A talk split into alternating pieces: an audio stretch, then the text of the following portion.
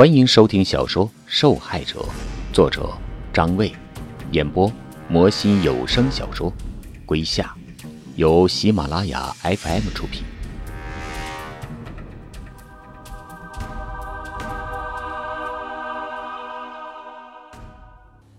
第六十八集，有了确切的嫌疑人，按照他的生活脉络去反推作案动机，就容易得多了。手术必须牺牲掉一个女儿，所以他没有把他们送进医院，而是开始想其他办法。不知什么时候开始，他的脑海中出现了一个匪夷所思的念头。他物色了和女儿年龄相仿的苏巧，杀了她，然后把狗尾巴移植，其实是在实验。没错，实验。这也说明。尸体为什么会那么安详？在胡宝龙的心目中，他是把受害者看作是自己的女儿。同样的道理，虫卵女孩是他的第二次尝试，而那对脑袋互换的少年是第三次。这也接近了他的真实目的：找到一具尸源，然后把胡飞分离出的脑袋移植上去。专家立即表示赞同。所以就有了杨玉兰的意外。胡宝龙在铡刀上做了手脚，受体有了。王宇慧文咳嗽了一声：“ 没错。杨东当年为什么在发生意外后，一定要把杨玉兰的那具尸体带进那座居民楼？其实是去胡宝龙家，但……”王宇慧文睁开眼睛。现在的问题是，杨东怎么会心甘情愿把女儿的尸体交给胡宝龙呢？还有最初的那个疑问，没有手术记录，胡小胡飞就不可能存活。那么这个林木又是谁呢？专家点点头。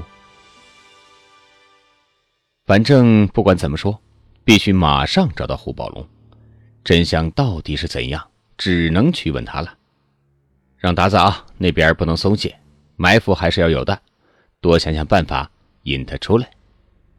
然后他敲敲桌子，皱着眉头，像是自言自语：“这个胡宝龙现在究竟躲在哪儿呢？”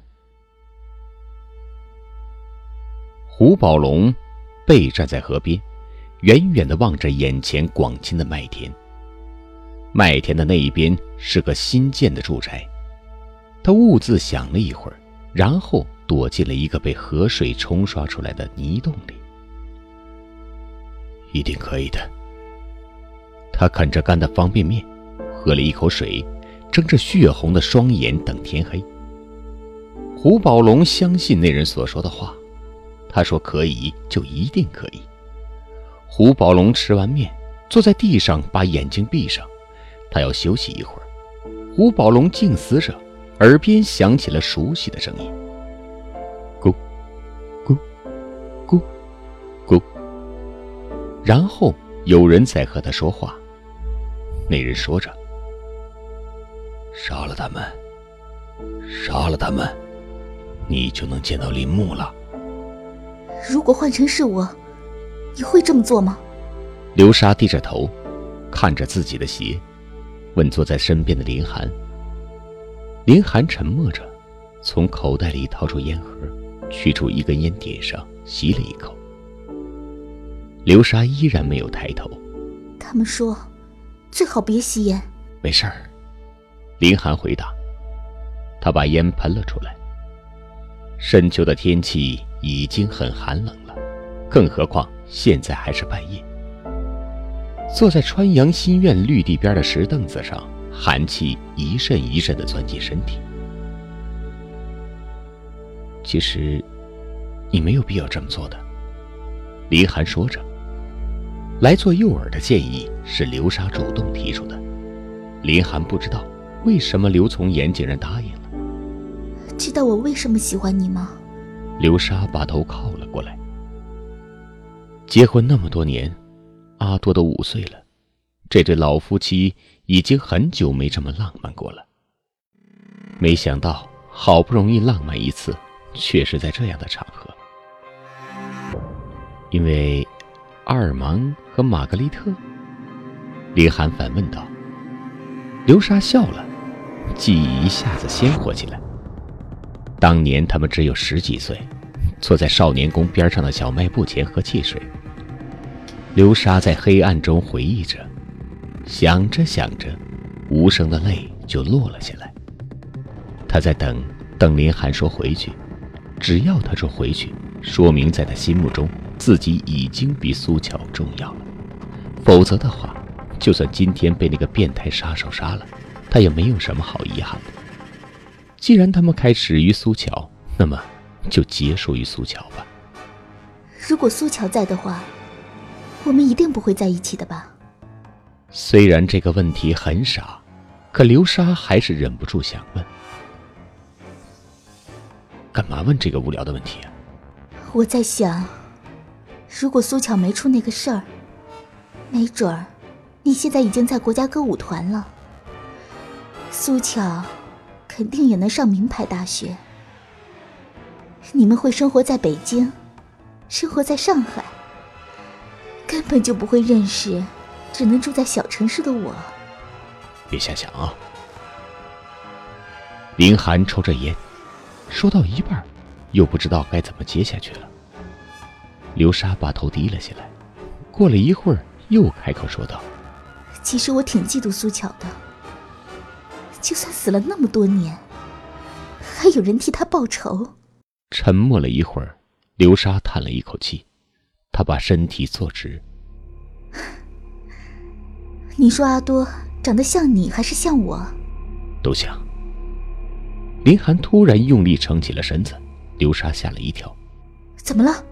林寒嘘了一声，用嘴努了努前方，一个男人骑着自行车靠近过来。流沙顿时紧张起来。自行车骑得很慢，骑车的人很奇怪，瘦小的身子，披着一件肥大的风衣，因为寒冷的缘故，他的脖子缩在领口里，只露出小半张脸。车越骑越近，林寒的拳头也就捏得越紧，他紧紧地搂住流沙，假装一对恋人。那人把车骑到五十米开外的地方，突然停了下来。林寒侧着脸，用余光扫着那个男人。林寒不敢正对着他，生怕打草惊蛇。那男人把手伸到风衣里，掏了一会儿，然后摸出一根烟来，用打火机点上，一边吸着烟，一边又骑车走了。哎呀，虚惊一场。可流沙已经吓得浑身发抖了。开始信誓旦旦的说自己不怕，那是假的。凤一男把车骑出了两人的视线，流沙才悄悄缓过来一点。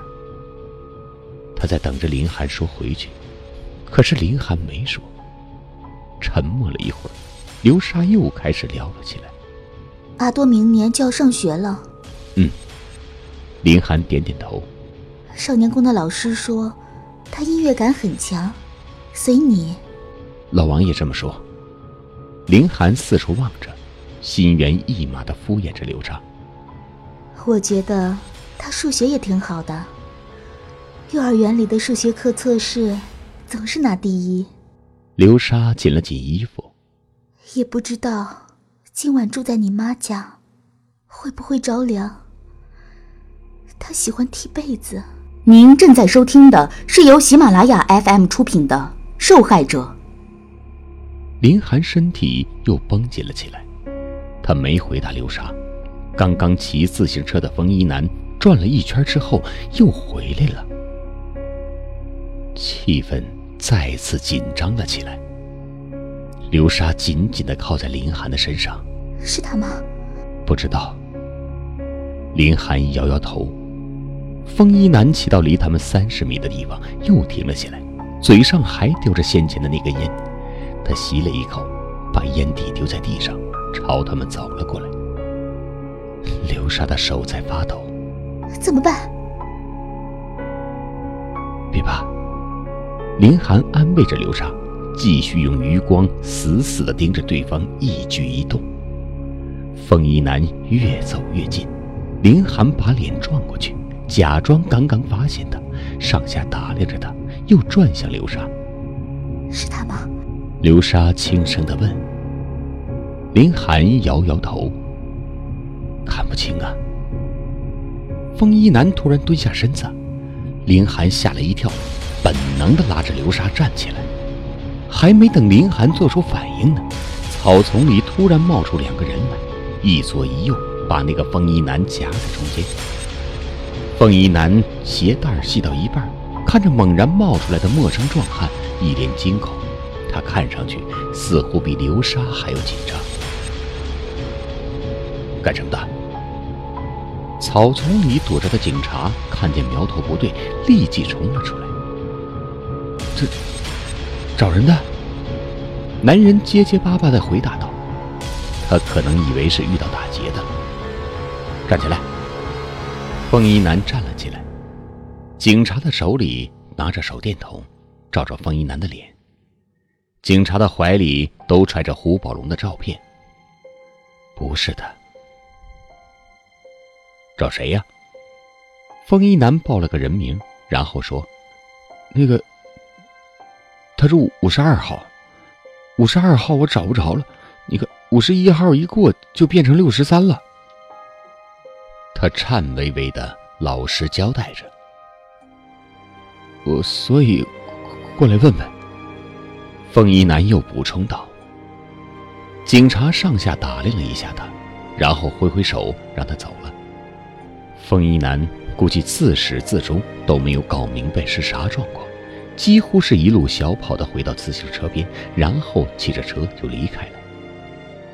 警察没跟林寒说话，只是示意他们坐下，又重新钻回了草丛里埋伏起来。林寒皱了皱眉头，哎，没准儿他一直在什么地方看着呢。是吗？流沙问。这样可不行。林寒继续说着。流沙还是没听明白。林寒往地上啐了口唾沫，没准儿他就在边上看着。那么多人守在这儿，他怎么可能会自己出来呢？马路要想搞清楚自己到底发生了什么，他坐在街边一个小饭馆里低头吃着面，周围有几个出租车司机，他竖起耳朵，努力听着他们的对话。早上国道那边啊。路真堵啊！一个人说道：“嘿，就是，他妈的，我他妈正好送了个客人去化肥厂，回来的时候空车在道上堵了两个多小时。”另一个附和道：“听说是出车祸，一辆油罐车翻了，洒了一地。”哎，没错，交警在那指挥了半天，原来四道只有一条道在通，嗨，能不堵吗？司机们说的内容不重要，重要的是马路还能接受这些正确的信息。现在自己很清楚，他得出了结论。马路吃完面，到柜台付了钱，来到大街上。他还是不放心，嘴里又默默的念着：“我叫马路，爸爸叫马顺林，妈妈叫张春琴，家住义江路二百三十八弄八号四零幺。”喜欢吃红烧肉丸和饺子，现在基本工资是五千五。信息对，他抬头看看太阳，阳光很强，他赶紧把头又低了起来。边上有个网吧，马路走了进去。他打开电脑，在网上搜有关幻听的信息，按着上面罗列的成因，逐一对照自己。吸毒酗酒，这个不是。药物过敏，这个也不是；听觉系统中枢神经病变。马路皱皱眉头，似乎之前并没有发现过耳朵有什么不灵光。他接着往下看，精神紧张，这个肯定有。马路想着，可接下来的一条，连他现在放松下来都成为了不可能。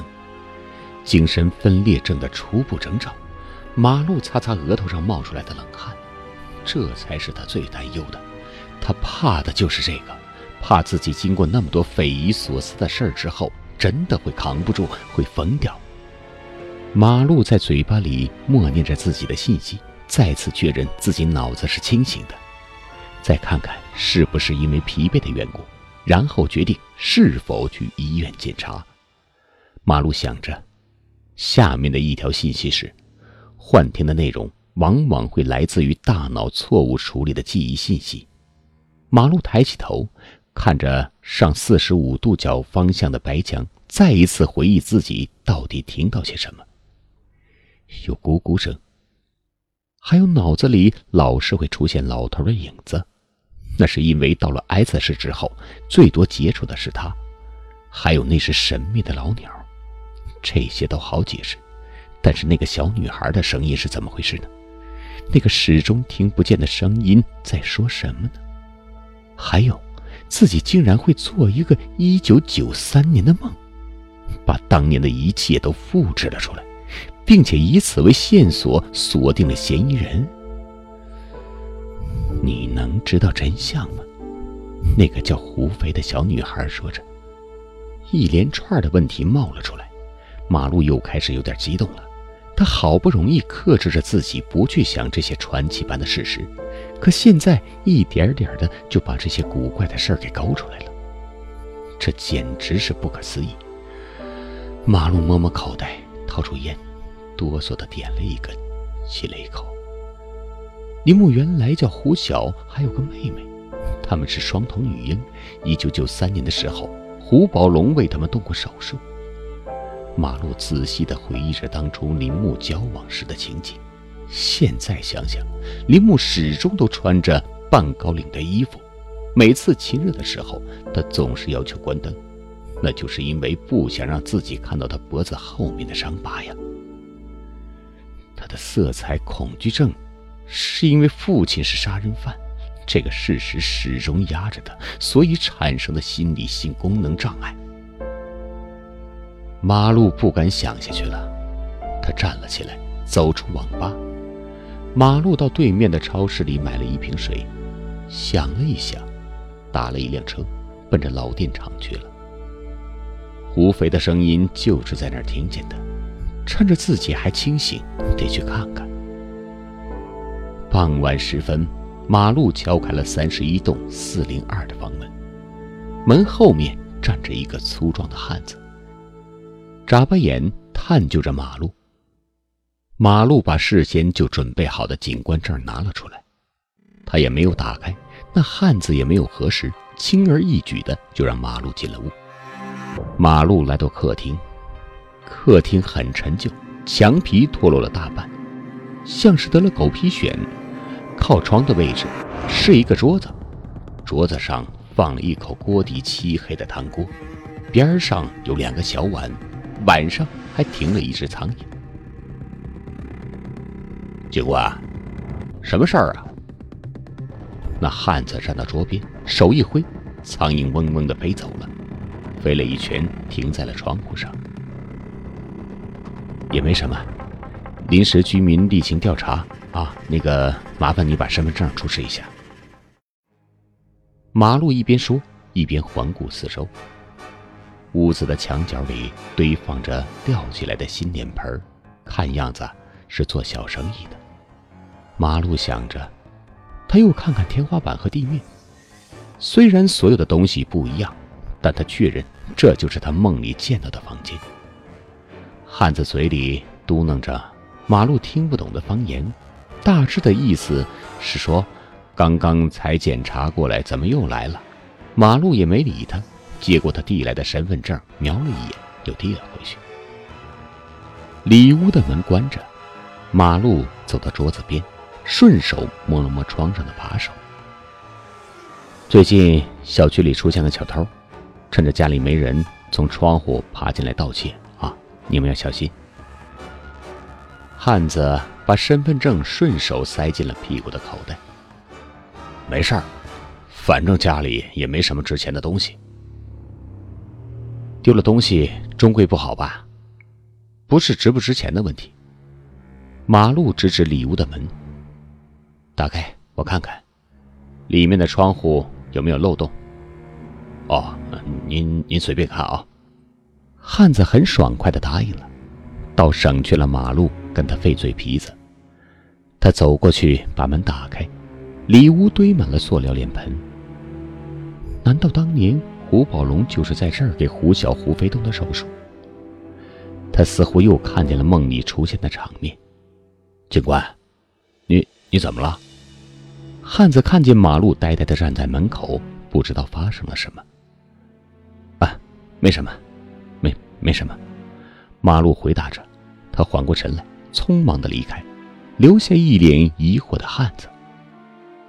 马路下了楼，站在楼下仰观整个单元，夕阳斜射过来，没有晚上的那么阴森诡异。他站了一会儿，什么感觉也没有。出了小区，打了一辆车。听众朋友，本集播讲完毕，感谢您的收听。